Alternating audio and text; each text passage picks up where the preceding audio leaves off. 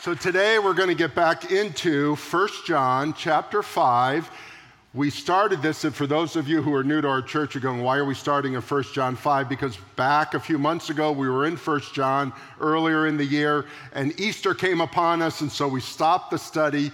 And I'm one of those that kind of feels like you got to finish what you start. And so we're going to do chapter 5 today. Next week, uh, Francois will be teaching us and taking us home on this whole passage. And then the following week, so two weeks from today, we will start the Sermon on the Mount, God willing, which is in Matthew 5, 6, and 7. With First John, we're at the end of the New Testament. With the Sermon on the Mount, we're at the very beginning of the New Testament. This is the first recorded sermon of Jesus, the Sermon on the Mount. It may not have been his first sermon but it's certainly the first one that's recorded, and it's one of the longest ones, if not the longest sermon that is recorded uh, that we have, and it's we're going to spend all summer on it. It's a fantastic um, understanding of Christ as he laid out why he was here and what he was going to do over the next three years, and then all the way and including us as well. And so, if you like to read ahead, start reading in Matthew 5 6, and 7. But today we're in 1 John chapter 5, and we're going to look at a few of the verses here, and then I'm going to do an application for mothers and women.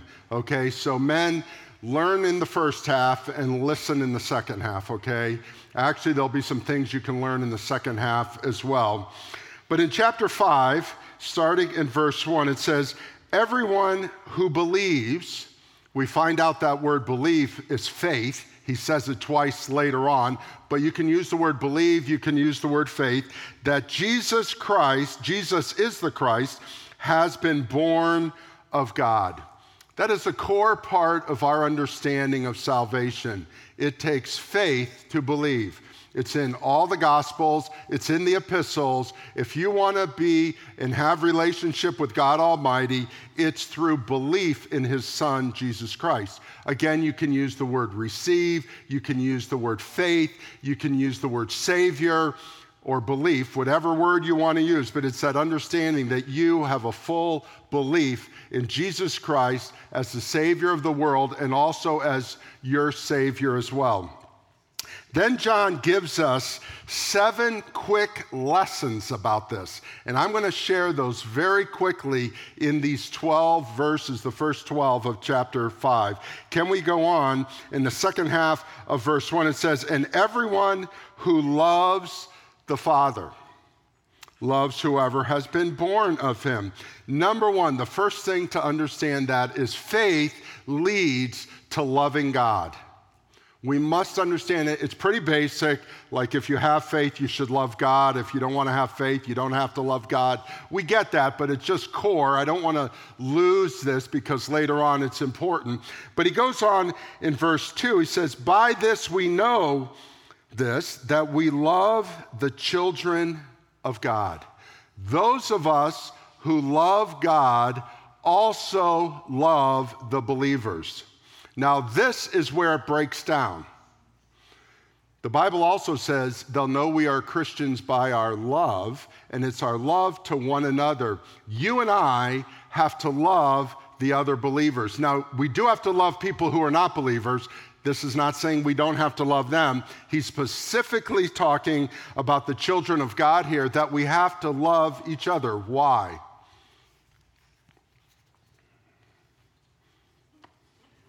Wow. Okay, you're thinking, I know you don't want to shout out. We're not Pentecostals. You're not allowed to shout out or anything. But why do we have to love? Because everybody out there will know. What do they out there know about us in here? That we fight with each other. That if we don't like each other, we quit this church and start a church four blocks down. Why is there a First Baptist Church and Second Baptist Church and First Presbyterian, Second Presbyterian? And why is there a Church of Christ and Church of Christ this and Church of Christ that? And we have Church of Christ named after states because this state doesn't want to be with that state. And I'm not blaming any of them, but the reality is this we have not done a very good job of loving each other, have we? We haven't. It's just a fact. And maybe there's reasons why there should be a split every once in a while. But goodness gracious, we as a church are so splintered, and it's because we haven't even loved the brothers and the sisters. How can we love those out there if we don't love those in here? And he says, if you love God, you got to also love the brothers and the sisters. And then he goes on, and this gets a little harder now. That wasn't hard enough. It means I got to love everybody? Yes. And then he goes, by this, verse 2, we know that we love the children of God when we love God, which he already said, so he's kind of repeating himself as we know John loves to repeat himself so that you get it, and obey his commandments. For this is the love of God that we keep his commandments. If you want to be a follower of Jesus Christ, you got to love God, love the believers, and keep his commandments. Now, all of us say, I get the love God thing, that's why I'm here. I get loving the believers because we're together, we should love each other, that's why we have small groups. But then keeping the commandments, and what does he say about keeping the commandments? And his commandments are not burdensome. Oh, I thought the commandments were tough. Can I tell you that if you love God and love the children of God, keeping God's commandments are easier than not keeping God's commandments? You got to think that one through. If I love you, I can be more generous with you. If I love you, I can show more compassion to you. If I love God, I can be more gracious. If I love God, I can show mercy. If I don't love God, why do I have to be merciful to you? If I don't love you, why do I have to be generous with the people out there? Do you see that? If I'm loving God, loving each other, if we're loving each other, then the commandments come easier. And God has called us to obey the commandments, and he even says they're not burdensome. So if they're burdensome, we have made them burdensome. We meaning the church, we meaning the leaders, you being yourself. Maybe you've put some things around your own life that are so burdensome. But realize this if you're a follower of Jesus Christ, now we make mistakes, we fall, we sin, we do all these things, but it's not like it's a big burden, like, oh my goodness, I'm a believer now, and now I've got to carry all these burdens. What God says, some of those burdens are going to go away. The burdens of guilt should go away. The burdens of your past should go away. There are burdens that come, no doubt about it. But please understand it that God has called us to love Him, love each other, and to keep His commandments. What was the big commandment we talked about last week? that 300 of you walked forward on to go and make disciples. Remember, we said, who wants to help make disciples? 300 of you walked forward. There were so many, you were up the aisles. We were packed down here. Up every aisle were people. There were people all the way up, almost up the whole aisle on this side and this side as well. Why? Because we said we want to obey the commandment.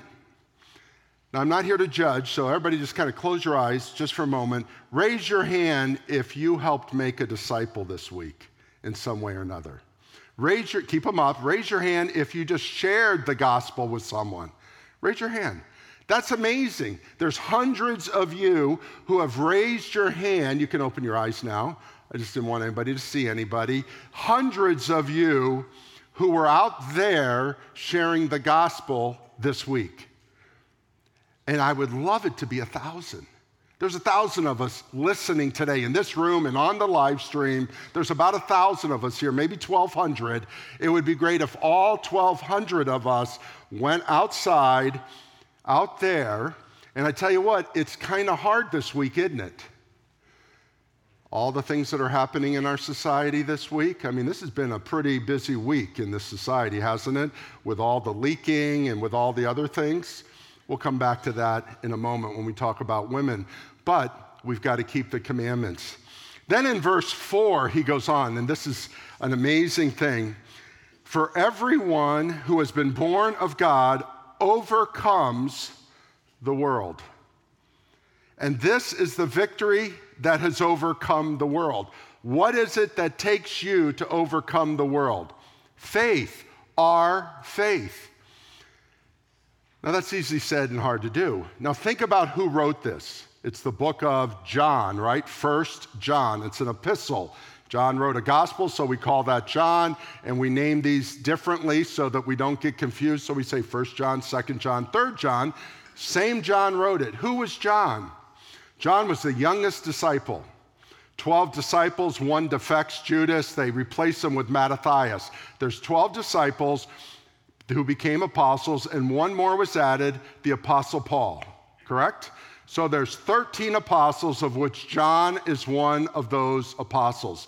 This is written at the end of, towards the end of the first century, not totally at the end, but towards the end, one of the last books written. Now think about it. When Christ rose from the dead, ascended into heaven, shortly thereafter, John's brother was killed for the faith. Remember, Peter, James, and John? John and James, Peter and James are all brothers and brothers in the Lord, I should say. And James is killed. Later on, every one of the others were killed for their faith, except this John. Now, think about it. A letter comes. It's about Philip. He's in Egypt. He's been killed. Two years later, you get a letter from some young believers in the Caucasus. Mattathias was clubbed to death. A few years later, you get a letter from India, and Thomas has been killed on a hill. A little later, you get a letter about Nathaniel, about Andrew. And then your good friend Peter, you get a letter that he was hung, or rather crucified upside down. And then a few years later, you find out that Paul was beheaded in Rome. This is John's letters. When I get letters, I get letters from friends and acquaintances and past and all this. He's getting letters about the death, and not just the death of old age, but the persecution and death of his buddies who were the starters of this thing called the way of Christ. And he says we can overcome that. So when he says it, he means it. When we say it, we're an air conditioned building on soft seats or you're home on your couch, and we say it, it doesn't ring as true, does it? I can overcome with my faith. When he's saying it, he doesn't even know if he's the next in line. Now, it turns out we believe he died a natural death, but he was persecuted and he was boiled in oil, and all other kinds of heinous acts were done against him. But realize this that our faith is stronger than someone else's persecution. Please understand that.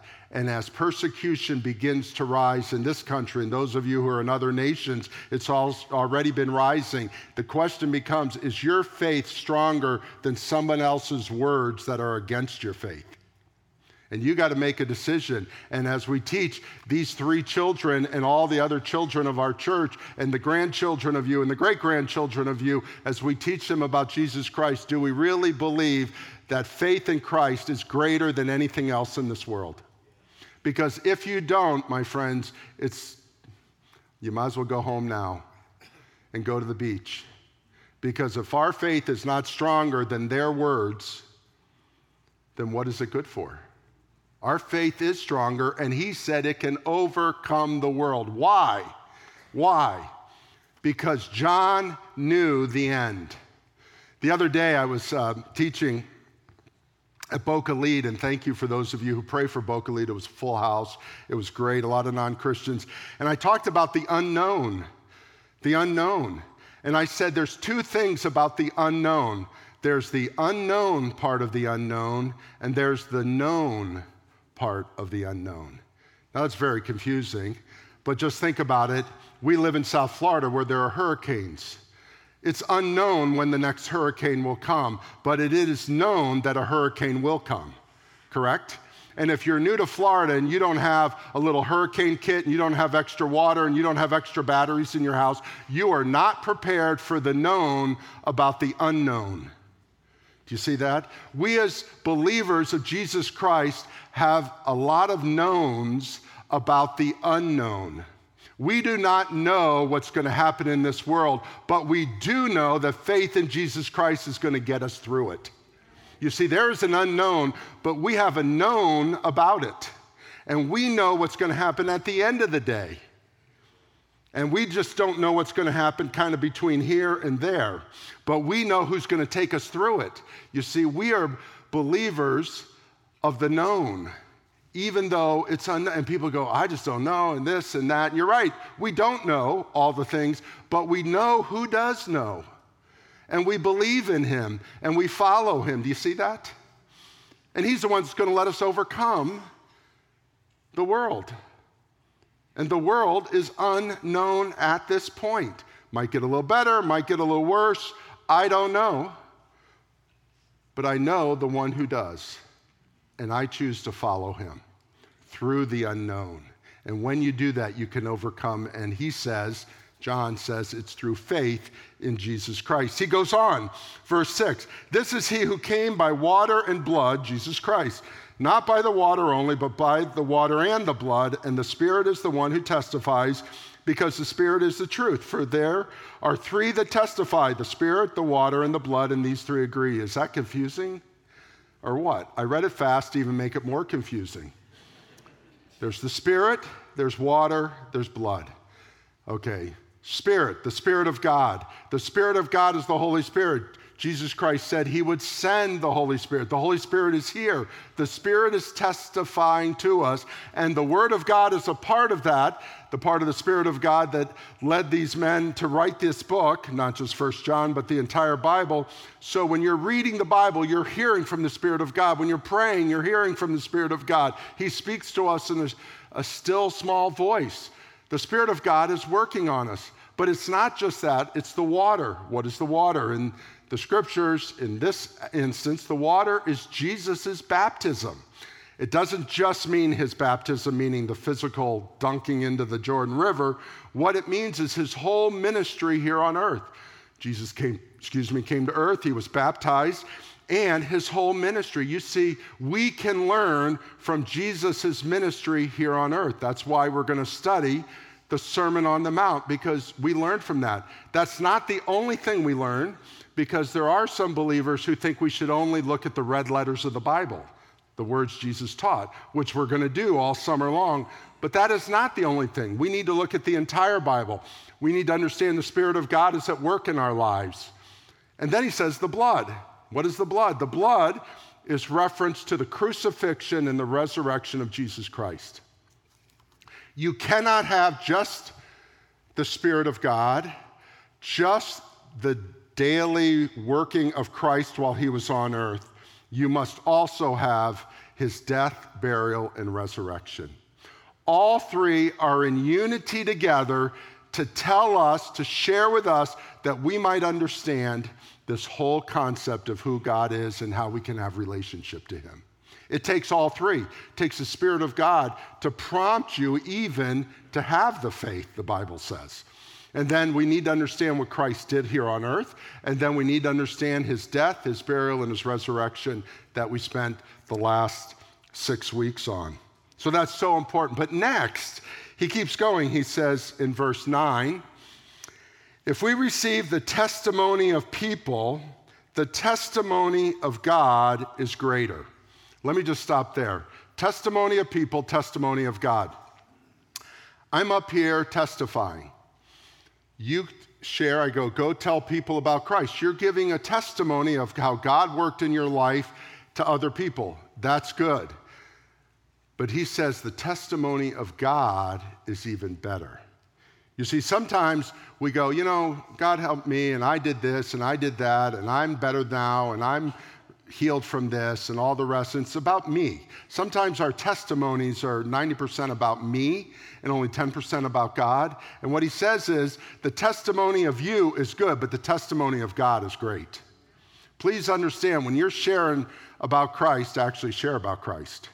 Don't just share what Christ did for you. That's important and that is good, but please understand what God has done for you is better than what you have done for you or what others have done for you. I've had many people go, Pastor Bill, thank you for all you did for me. And I go, You're welcome, except it was him, not me. I might have just helped a little bit, but it's the work of God that's important.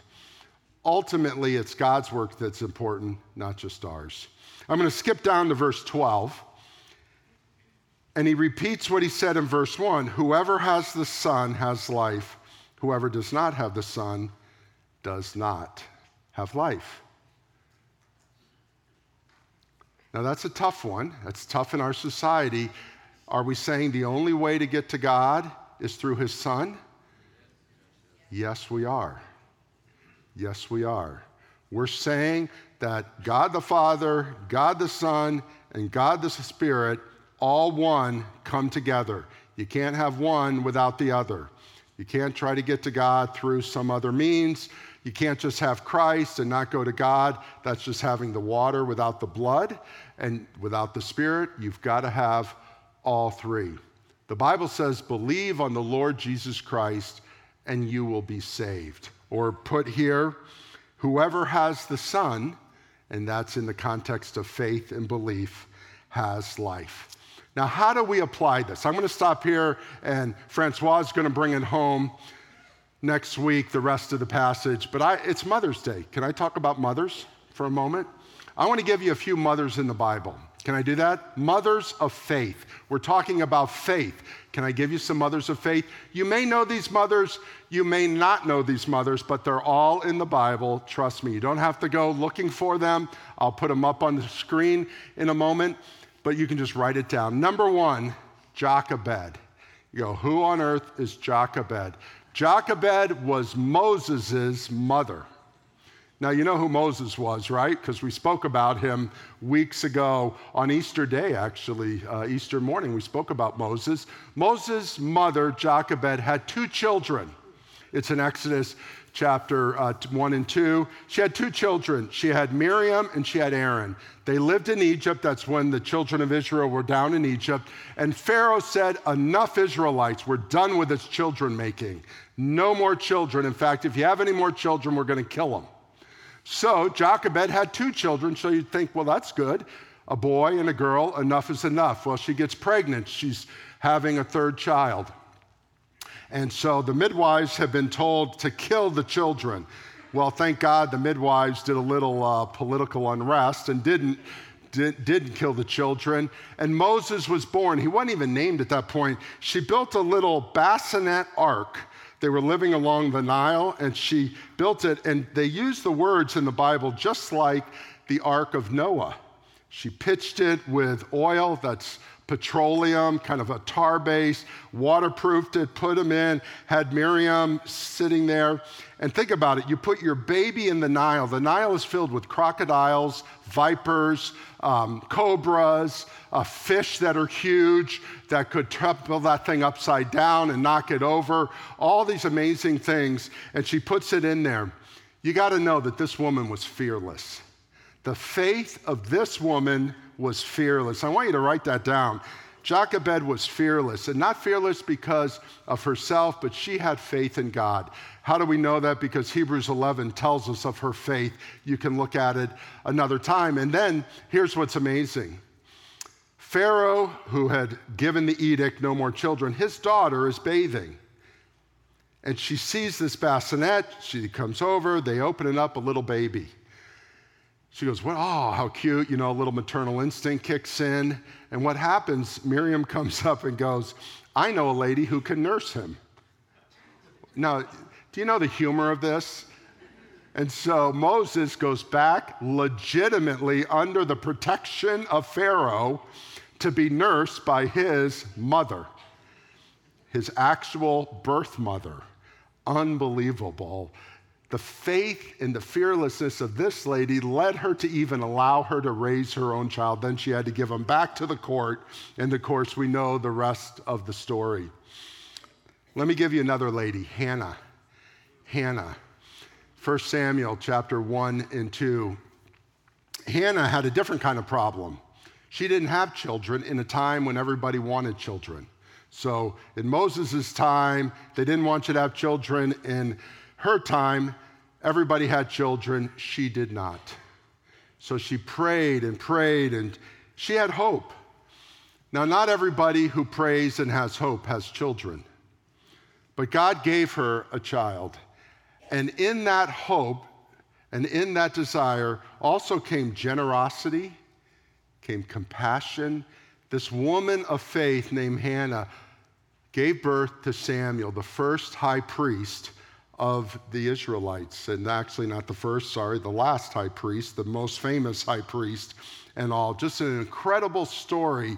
You need to read it in 1 Samuel chapter 1 and 2. So we have a lady who was fearless, we have a lady who had hope. And then there's another lady I want to mention. This is one you may never have heard of. Her name was Abigail. Abigail was in a bad marriage. So we have these different ladies in different cities. She's in a bad marriage. It was an arranged marriage. She was married to a very wealthy, bad man. His name was Nabal. Nabal was a drinking drunkard, and they're there. She has children. Her children are unnamed. David, this is a time when David was about to, before he became king, he was running around doing all these things in war and having all these skirmishes and battles. He comes, his army's there, he needs food, and Nabal says, I'm not giving you any. And so David was so mad. He heard all this was done through intermediaries, and David leaves and says, I'm going to kill that man. And Abigail hears about it. Meanwhile, Nabal is drunk, just stone drunk. He doesn't remember any of this. And Abigail had wisdom. Abigail went to David, brought food, brought breads, brought wine, brought water, brought everything his men needed, and said, I am sorry. What my husband did was wrong, and I would ask that you forgive us for his sins. Isn't that incredible? Kind of the way to a man's heart is through his stomach. And we see that several times in the Bible, but it was really true. Well, Nabal wakes up from this drunken stupor a few days later, and she tells him all that happened. And you know what happened to him?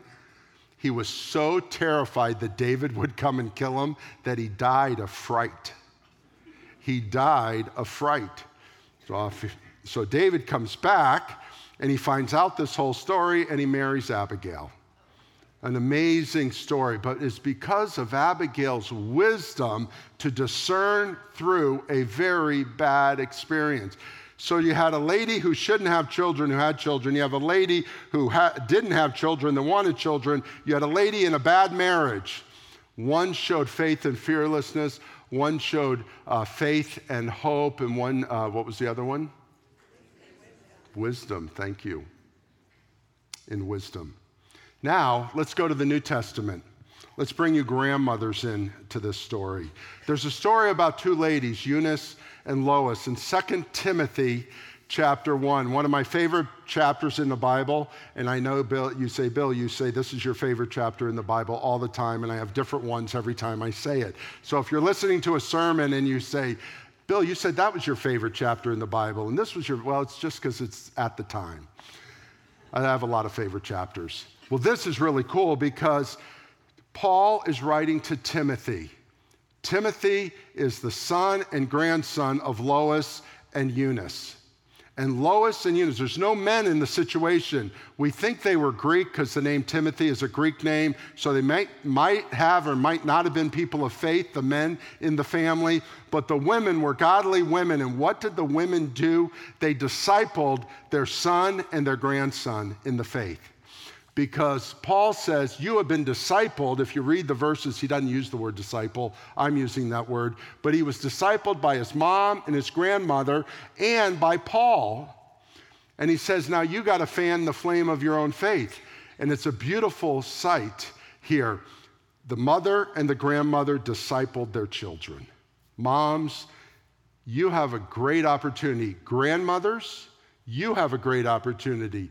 Great grandmothers, you have a grand opportunity to disciple your children, your grandchildren, and your great grandchildren. With FaceTime, with all these ways of communicating, you say, My children are over here, they're in another country. That means nothing anymore. It doesn't cost anything. Remember when you had to actually pay for phone calls? No, you don't. These people over here don't remember. Do you remember there was a cord on a phone? No. Do you remember, you know, my grandchildren will never know a, phone call without a photograph, you know, without grandpa being on there. I mean, this is unbelievable. I just remember first time we were in Europe and you had to call New York, who had to call Atlanta, who had to call uh, Fort Lauderdale, who had to call Boca. We had four operators on just to say hello to my grandparents when we were on a trip. Nowadays, you're in it in seconds. Grandparents, you can communicate and disciple your grandchildren even if they're not in your own town. Please understand this. You have a great opportunity. And with texting and with sharing verses and all the rest, let me tell you, don't leave this earth without discipling your grandchildren and your great grandchildren. We as parents obviously have that responsibility as well. Now, so they did it. Lois did it, and Eunice did it. Now let's look at the last set. The last set is Ruth and Esther. Now I pick Ruth and Esther because these are my favorite. Oh, I said it again, sorry. I really enjoy the book of Ruth and I really enjoy the book of Esther. These are the only two books named for women in the Bible. Neither of them had mothers. Neither of them, when they were doing the story in the book, were mothers themselves. Ruth became a mother. We're not quite sure of Esther. Most likely she became a mother later on.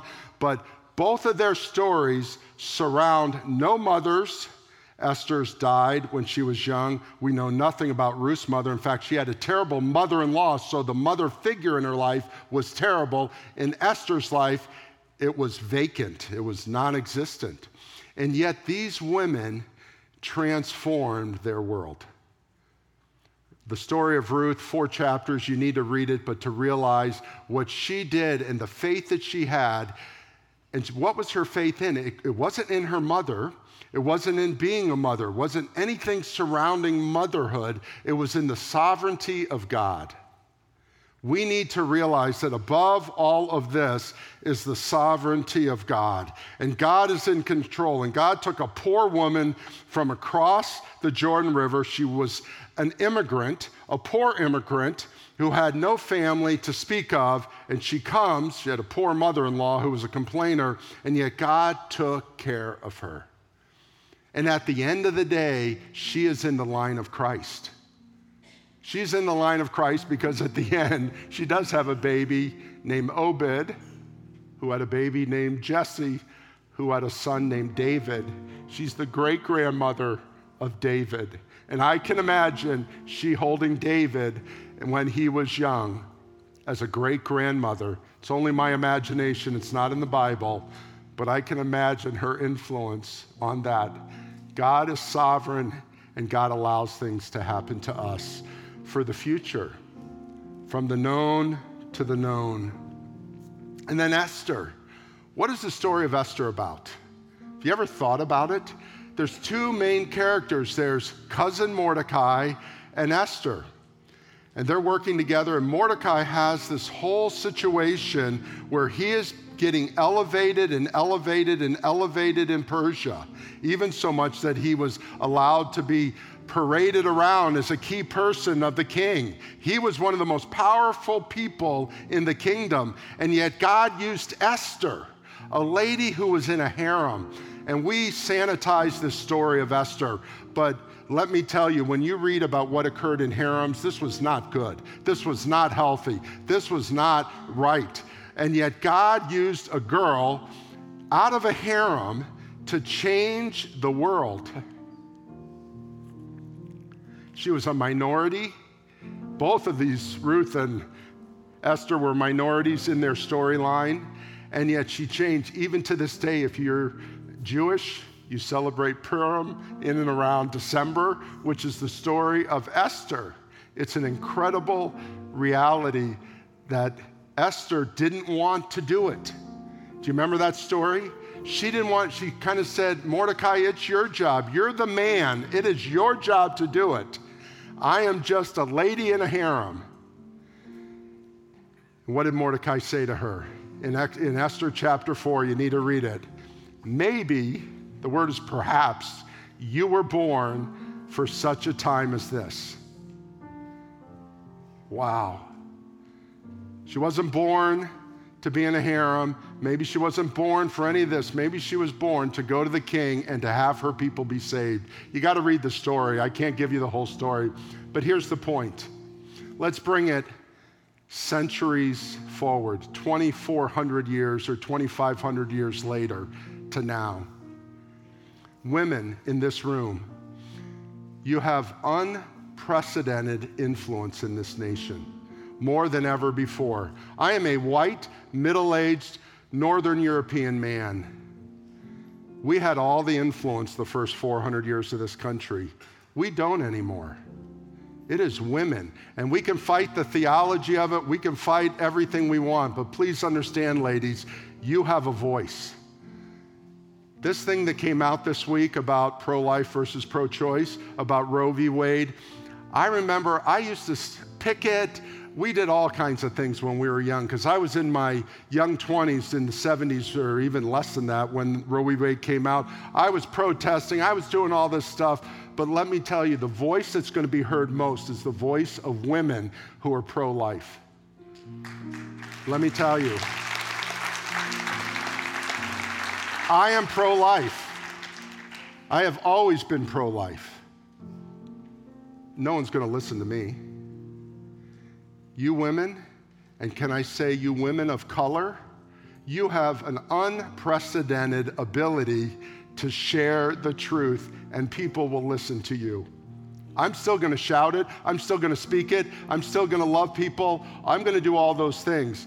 But we need you, women. This is your time. As Esther, it was her time. It was not Mordecai's time. I would have thought if I was writing the story, he was getting up to being the number two or number three person in the kingdom. It was his story. No, it's God's story, and he wanted to use Esther. And ladies, you have a great opportunity ahead of you. You're more compassionate than us, you're more merciful than us. You can have babies, we can't. Some of you have had abortions.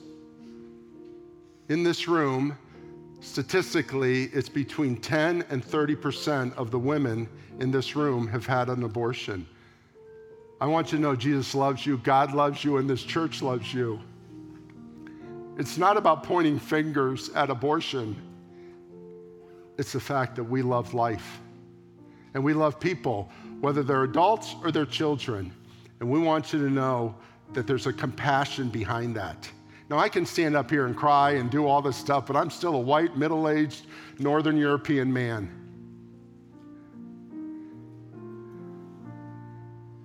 But you, ladies, have an opportunity over these next weeks and months and years to come. You young women, unprecedented what you can do. Take this opportunity and share Christ and share his love because you have faith in Jesus Christ. Now, all of us should. Men, you too. But I'm speaking to women today mothers, non mothers, grandmothers, great grandmothers, whoever you are. What an opportunity you have. And I applaud you for this. And I encourage you. And as we close now, what I want to do, last week I had everybody come down who wanted to share Christ, and you're doing that, and we want to encourage you to do that. But for you women, this is for you today. How many of you would stand up and say, I'm going to speak about the love of Jesus Christ to people? I'm a woman and I want to speak it. Men, you can do it too, but you stand up in your heart, don't stand up. I want the women of this congregation, I want to see the women who believe this and want to be known by this. Stand up. And if you're at home, stand up. And if you can't stand up, Stand up in your heart. Women, stay standing.